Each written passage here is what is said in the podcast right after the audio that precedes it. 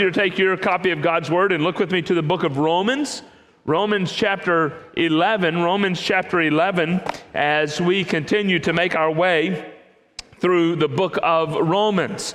Uh, Paul, here in the section that we're in, in Romans chapters 9, 10, and 11, has primarily been speaking toward his Jewish audience. You might remember from our time together in the book of Romans, the church at Rome is comprised of two major groups Gentiles and Jews.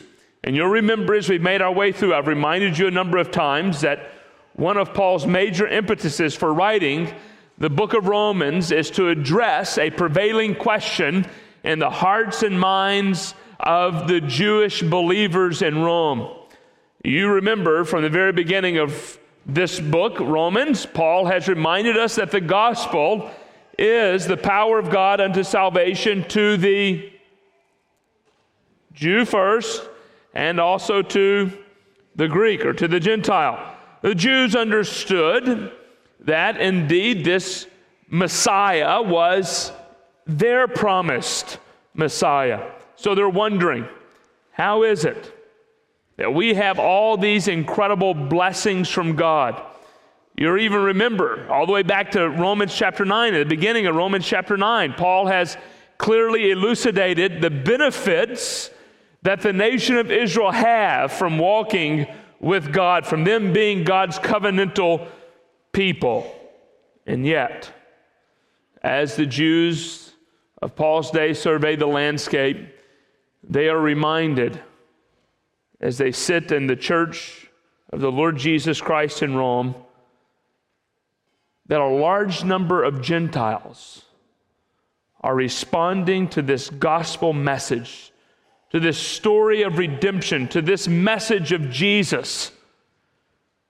And it appears, and it is indeed the case, that Israel at large, not all of Israel, Paul stands as an example of one of uh, one among many of Israelites who have trusted in Christ, but it appears as though many in the nation of Israel are rejecting the Lord Jesus Christ. And so, Paul, in this letter, is writing to the church at Rome to make sure they understand a number of things. Number one, they are all sinners separated from God.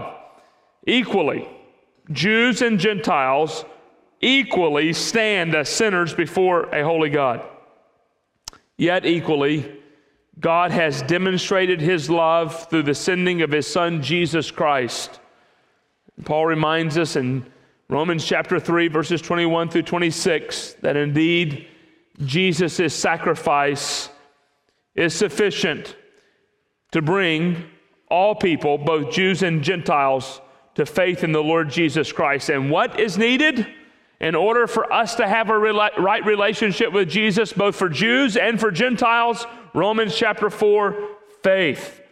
Faith is the means through which God places us in a position of righteousness. Well, chapter 9, Paul begins in chapter 9, verse 6, in addressing this most important question. Chapter 9, verse 6 But it is not as though the word of God has failed. There are promises for the nation of Israel that have yet to be experienced on behalf of the majority. Why? Because the majority themselves have rejected this gospel message. Chapter 10, Paul reminds them that it's not because they didn't know, he reminds them it's not because they have not heard. Chapter 11, God has not rejected them, Israel has rejected God. So it bears in mind a question for the Gentile believers Do they now have a means of boasting? Are they now in a more privileged position, we might ask? Is there some benefit toward the Gentiles that is not also extended toward the Jews? We understand that this is one church in the city of Rome. comprised of two different peoples Jews and Gentiles. For those of you who've had the joy of being married, you understand to a certain extent what it's like having two different people in the context of a marriage relationship. Do things always go right? Mm-mm. Is there tension? You guys aren't wanting to be honest this morning. Brother Jimmy said no. We know you're perfect, Sonia. Paul is writing this book ultimately as well so that there might be a sense of unity in the church of God at Rome, and that unity might be centered around the gospel of Christ. And so, Paul, here in this text, if you'll notice in chapter 11, beginning in verse 13, he switches from having a very pointed conversation with the nation of Israel. Notice verse 13, how it begins. Now I am speaking to whom? You Gentiles. Paul is now going to spend the rest of chapter 11, it appears, with a major focus on the Gentiles. He's not completely neglecting the Jewish audience. In fact, he's going to mention them on a number of occasions. But he's speaking now to these Jewish, these Gentile believers, that they might understand that their boasting is not apart from Christ. They have absolutely nothing to boast in or to boast about. In other words, everything that we have is because of the work of the Lord Jesus Christ Himself exclusively. And here, Paul reminds each of us from this text in Romans chapter 11, verses 13 through 16, that believers should live their lives. Believers should live their lives in such a way that we maximize Christ's work. Let me say that again.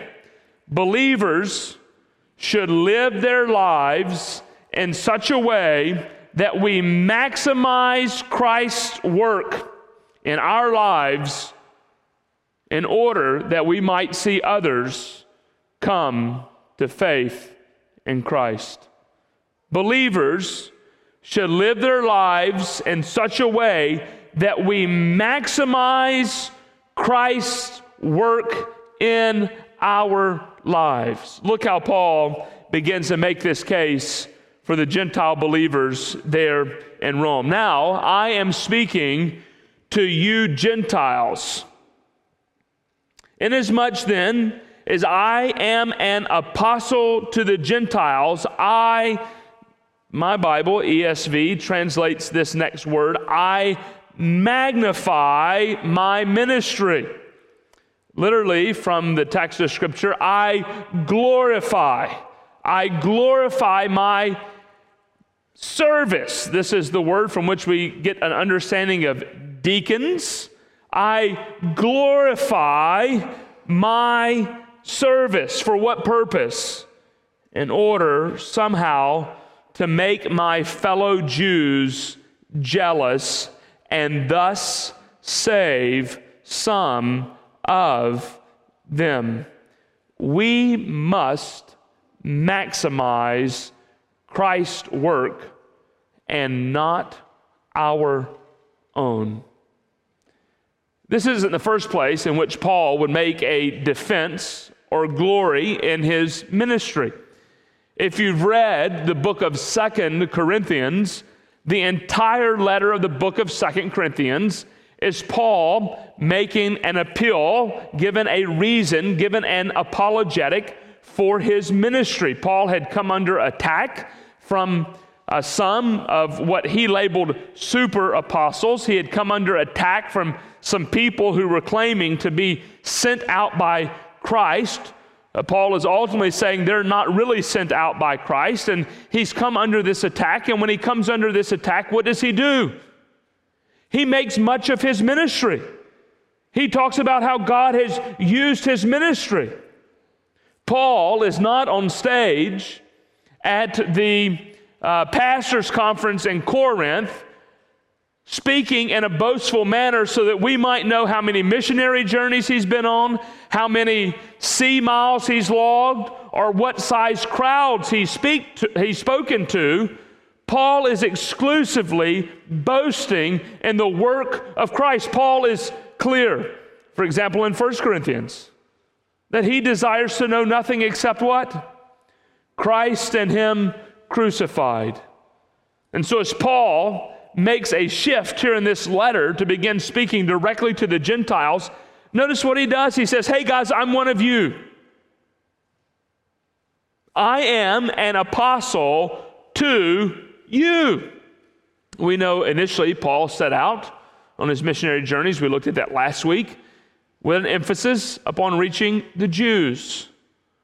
But what ends up happening so often in Paul's journeys as he seeks to spread the gospel of Christ around the world. He goes in, spends a little bit of time with the Jews. They reject the message, and he goes rightly to the Gentiles. And so he becomes known as the apostle to the Gentiles, the one who has taken the gospel message to all non Jewish people. And Paul is saying, Hey guys, I'm one of you. Let me, let me speak to you on a level playing field, if you will. Let me, let me identify with you so that you might rightly hear what I'm trying to communicate to you in this text. We don't have any reason to boast. Yes, it is true. God, in His graciousness, indeed is pouring out His Spirit among the Gentiles.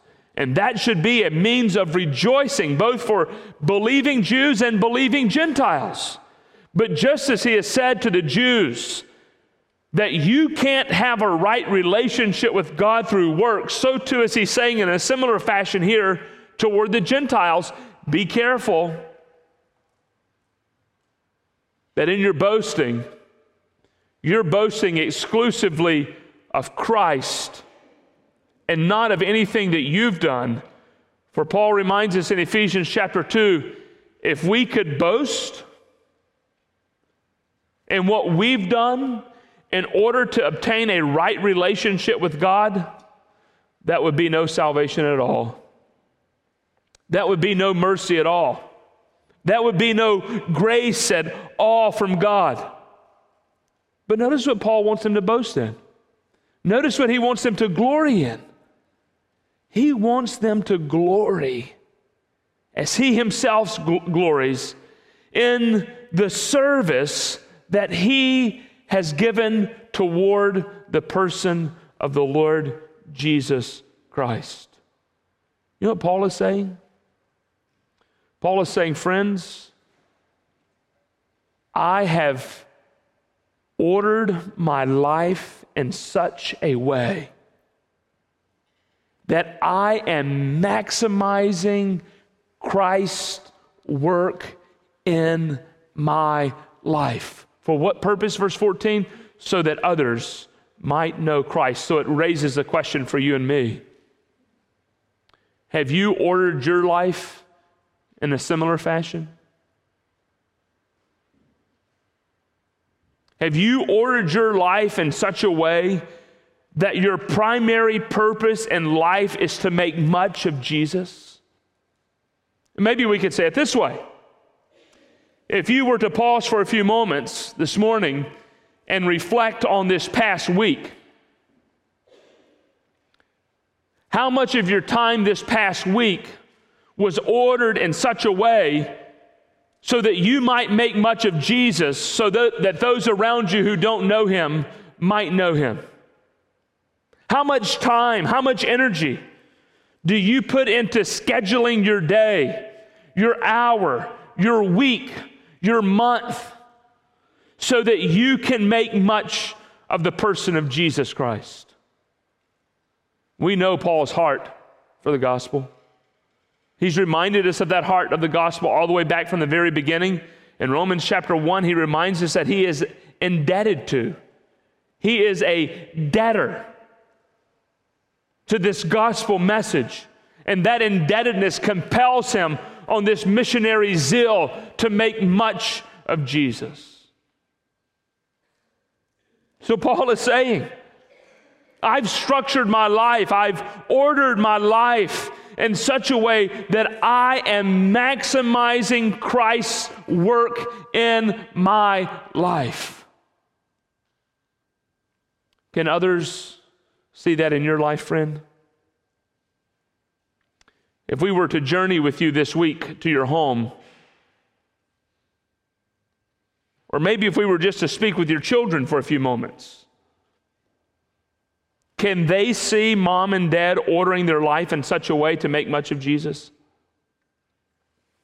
If I could speak to your coworkers Monday morning, would they tell me, oh, yes,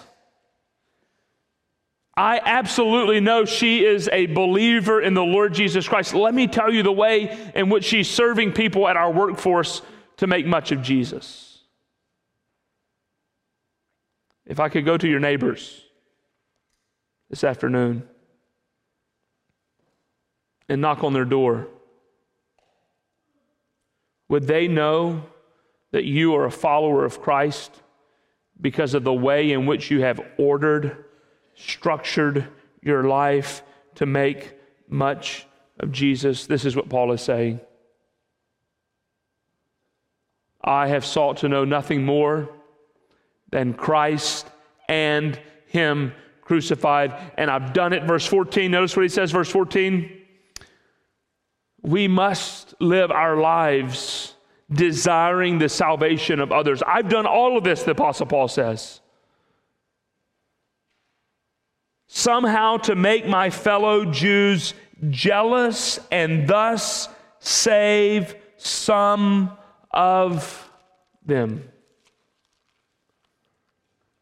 Paul recognizes that not every person around him is will come to faith in Christ, but he structured his life in such a way to make the most of Jesus so that indeed he might see people come to faith in Christ. You might remember these words from 1 Corinthians chapter 9 as Paul made a similar made a similar statement. 1 Corinthians chapter 9 verse 22, to the weak I became weak that I might win the weak. I have become all things to all people that by all means I might save some. Verse 23, I do it all for the sake of the gospel, that I may share with them in its blessings. Whether Paul's traveling, positioned for a matter of weeks or months or years, whatever he's doing, he's doing so that he might intentionally sow the seeds of the gospel. For what purpose? So that some may be saved. Woodlawn, what sacrifices in life are you making? What sacrifices in life are we making? What intentionality are we using? What methods are we employing so that we might add our voice to that of the voice of the Apostle Paul and saying, Everything I do in life, I do so that I might maximize Christ's work in my life, so that those in my sphere of influence might be saved. So the Gentiles, the church at Rome, have nothing to boast about other than to boast in the work of Christ. Friend, not one of us stands in a privileged position as it relates to our relationship with God today. Doesn't matter your background, doesn't matter your upbringing, it doesn't matter your current circumstance, doesn't matter where you're currently living, where you're currently working, or where you're planning on going.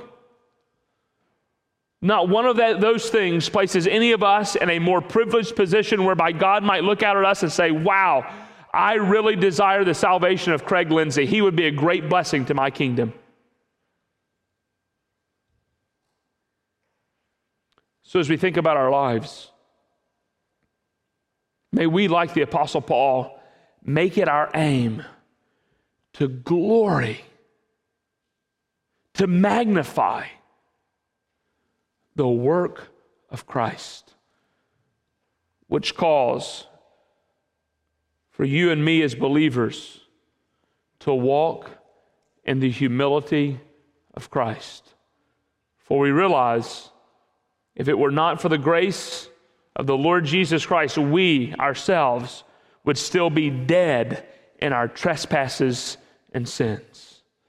Paul says, I maximize every area of my life Verse 14, for a purpose, so that I might save some of my fellow countrymen. Then notice what he moves to next here in verses 15 and 16. Israel's fall and salvation is God's means of global evangelization. Israel's fall and salvation is God's means of global evangelization. Notice what he says in verses 15 and 16. For if their rejection, that is, the Jews' rejection, if their rejection means the reconciliation of the world, of the ethne, of the Gentiles, what will their acceptance mean but life from the dead. And then he gives an illustration to prove his point. Verse 16 If the dough offered as first fruits is holy, so the whole lump. And if the root is holy, so are the branches. What Paul is urging in this passage of Scripture is for the Gentiles in the church of Rome to show a measure of patience toward their Jewish brothers and sisters as they wrestle with this concept of God's faithfulness toward them. What Paul is doing in this text is compassionately calling the Gentiles and the church at Rome to join him in his passion for seeing the Jews, Paul's countrymen, come to faith in the Lord Jesus Christ. And Paul says, Hey, you Gentiles, not only you Gentiles in the church at Rome, but I suspect that the large majority, if not 100% of us seated in this sanctuary this morning, are also Gentiles. Do you realize that it is due to the rejection of the Jews that you and I even have the privilege and joy of joining together in this building this morning to worship as redeemed people? Paul is reminding them that in the sovereignty of God, God has used the rejection of the Jews toward Christ to be a means of drawing all non Jews to faith and hope in the person of the Lord Jesus Christ. Look what he says For if their rejection, whose rejection? The Jews' rejection. Has God rejected the nation of Israel at large? Be reminded of what he said in chapter 11, verse 1. I ask then, has God rejected his people? By no means. God has himself not rejected the nation of Israel at large. They have rejected God's means, uh, God's means of salvation through the person of the Lord Jesus Christ. If their rejection means the reconciliation of the world, what will their acceptance mean but life from the dead? This seems to be similar to what Paul was saying back up in verses 11 and 12. Look how he writes it in verses 11 and 12. So I ask, did they, that is the nation of Israel, stumble in order that they might fall? No, that's ridiculous, he says. Rather, through their trespass, salvation has come to the Gentiles so as to make Israel jealous. Now, if their trespass means riches for the world, and if their failure means riches for the Gentile, how much more will their full inclusion mean? This is what Paul is saying here. Hey, Gentiles, you should walk with a measure of humility, not with pride, not with boasting, not by saying, Look what God has done for me and look what He's not doing for you. Look how privileged I am and how unprivileged you are. No, you should be reminded that salvation has come to you because the Jews have rejected it, yet, in God's divine economy of salvation, there is still hope for the Jews. He's communicated that in verses chapter 11 verses 1 through 12. He communicates that again here in verses 15 and 16. He communicates it again in verses 22 through the end of the chapter. Look how he says here if their rejection has meant your salvation, how much more of a benefit will their salvation be for the entire world? Paul is making a plea for the Jews, for the Gentiles to understand God still has a plan for the nation of Israel at large, and that the nation of Israel's salvation at large is a means of blessing for the world at large. It was originally God's plan from the very beginning to draw to himself a people, the nation of Israel. God drew that nation to himself. How did that nation respond to the person of the Lord Jesus Christ? Did they remain faithful? No. A story that highlights the nation of Israel at large told through the story of an individual is that of Jonah. Jonah reminds us of God's ultimate desire to use the nation of Israel to be a means of blessing to all people. So God sends his Israelite, Jonah, to the people. Does Jonah want to go to the people? No. See, Jonah is a sign of judgment against the nation of Israel, for the nation of Israel themselves are like the prophet Jonah. They have rejected God's purpose in using them to be a benefit to the world. Yet Jonah gets right with God. When Jonah gets right with God, what benefit does Jonah's rightness, if you will, with God have for the Ninevites? It has salvation. You see it demonstrated in the life of Jonah.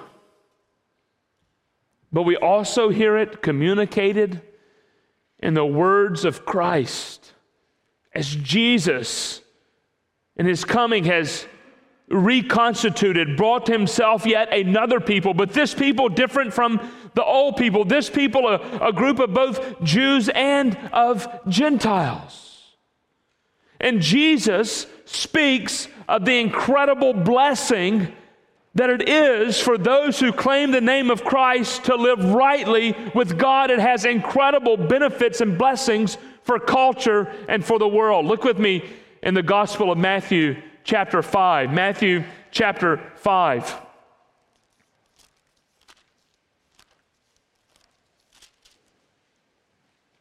Jesus, you can imagine on this day, there around the Sea of Galilee has called together his, his people.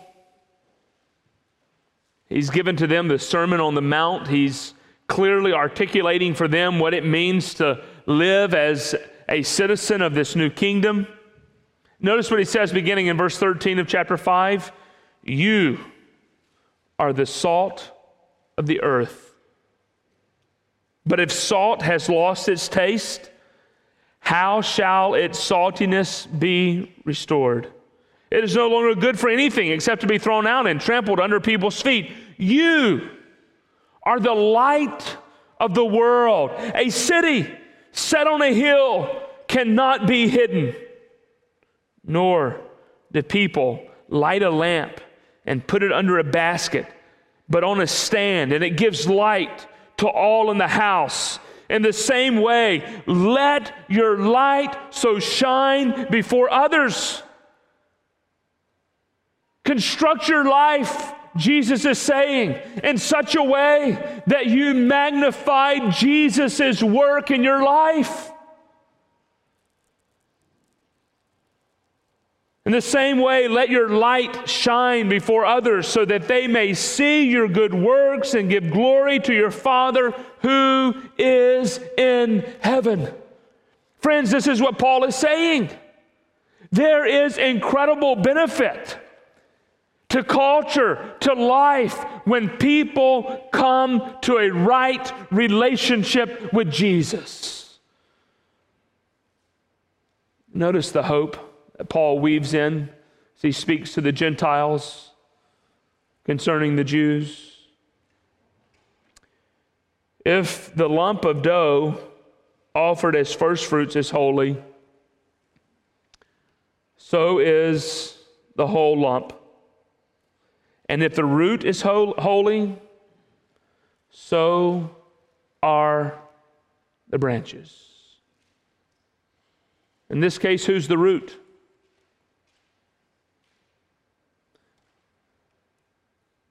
The people to whom God first gave a revelation of himself, the Jews. See what he's saying? If that root is holy,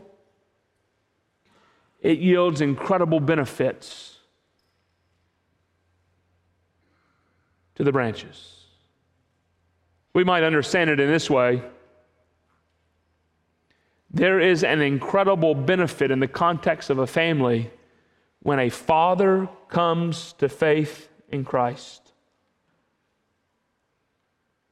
Why? Because God has ordained a father to lead his home.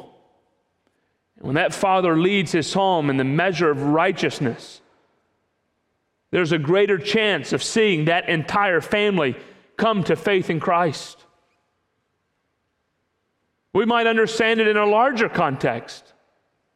There is a great benefit to culture when that culture, when that society has healthy, Bible believing, God honoring, Christ exalting, spirit driven congregations. Why?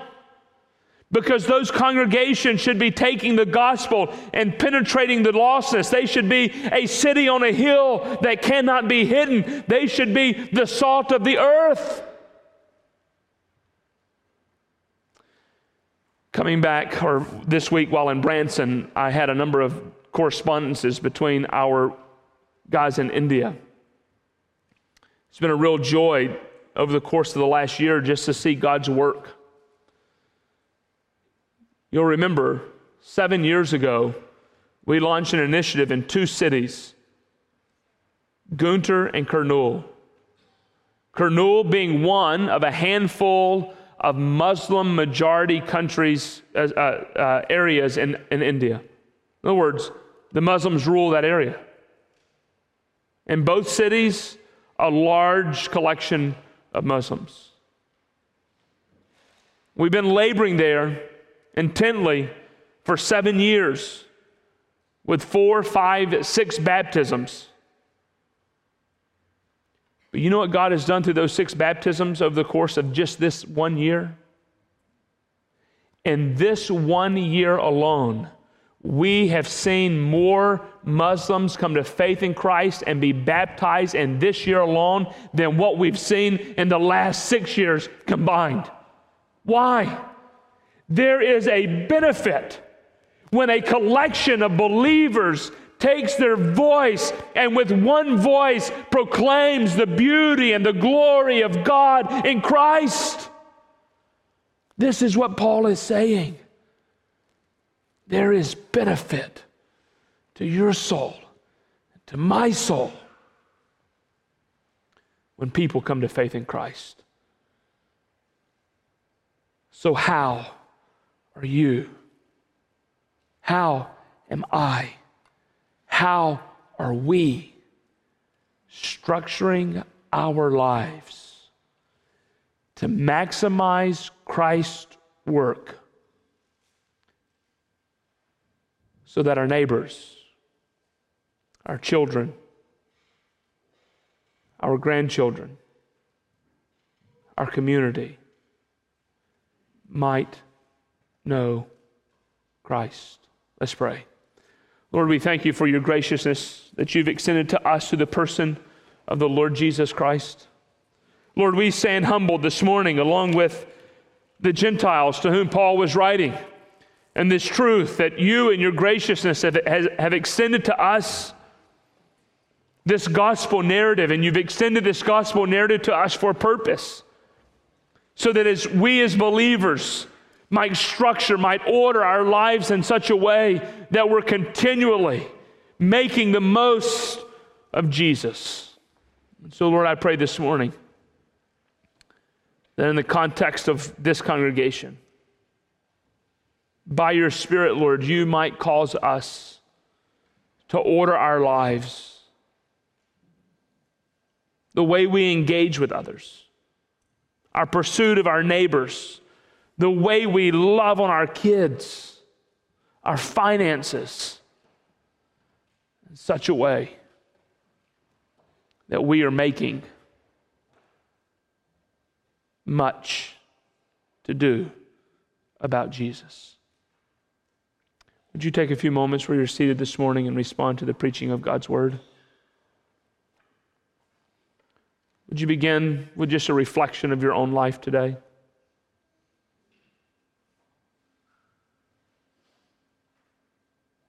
How is your life structured?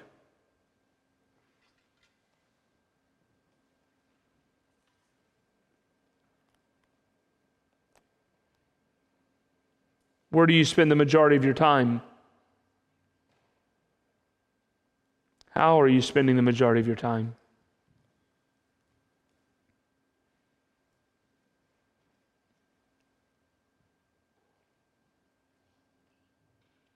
How do you use your resources, your talents, your gifts, your finances?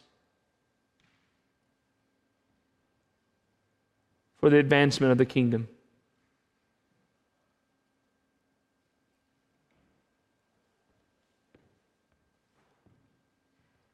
Can it be said of you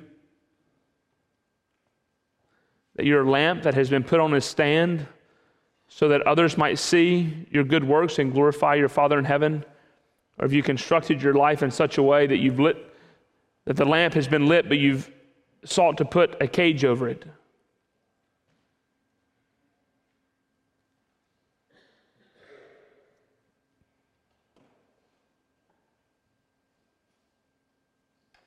Are you living your life with a passion for others to know Christ? Friend, if you're here today and you've never trusted in the work of Christ, you've never repented of your sin and trusted in Christ, it's impossible for you to order your life in such a way as to make much of Jesus. You'll only make much of yourself. And in so doing, your life will be led to eternal damnation and destruction. Would you today repent of your sins and trust in Christ? Hear the words of Scripture from Romans chapter 10. Would you call on the name of the Lord and be saved? Would you believe in your heart that God has raised Jesus from, your, from the dead? Would you confess with your mouth that Jesus is Lord? and in so doing, receive new life. In just a few moments, we're going to stand and corporately respond to the preaching of God's word. If you're here today and you have questions about what it means to trust in Christ, as we sing, myself and Pastor Travis will be standing down front. So it'll be an opportunity for you to come and uh, seek one of us out. We'll be glad to share with you how you can trust in Christ. Or, friends, you don't have to walk down here to see either one of us please feel free to turn to someone seated next to you, for there are plenty of Bible believing, God honoring people in this congregation that will be glad to share with you how you can trust Christ, or see one of us after the service. Secondly, maybe you would just like for one of us to pray with you. that indeed your life might be centered around the gospel. That indeed you might make much of Jesus. Or maybe you'd like for us to pray with you this morning because there is a neighbor, there is a child, there is a grandchild, there is a coworker that you know that lives their life separated from God and you've been pursuing them and you want us to pray with you that God might indeed bring about salvation in their hearts. We would delight in shepherding your heart by praying for you as we sing. Please come see one of us. Thirdly, maybe God has placed upon your heart that this is a congregation in which you need to be connected to live out your life on mission with Him. As we sing, this would be an opportunity for you to come forward and express to us your interest in being part of this faith family. Lord, as we respond to you, may our response be pleasing. We pray this in Jesus' name. Amen.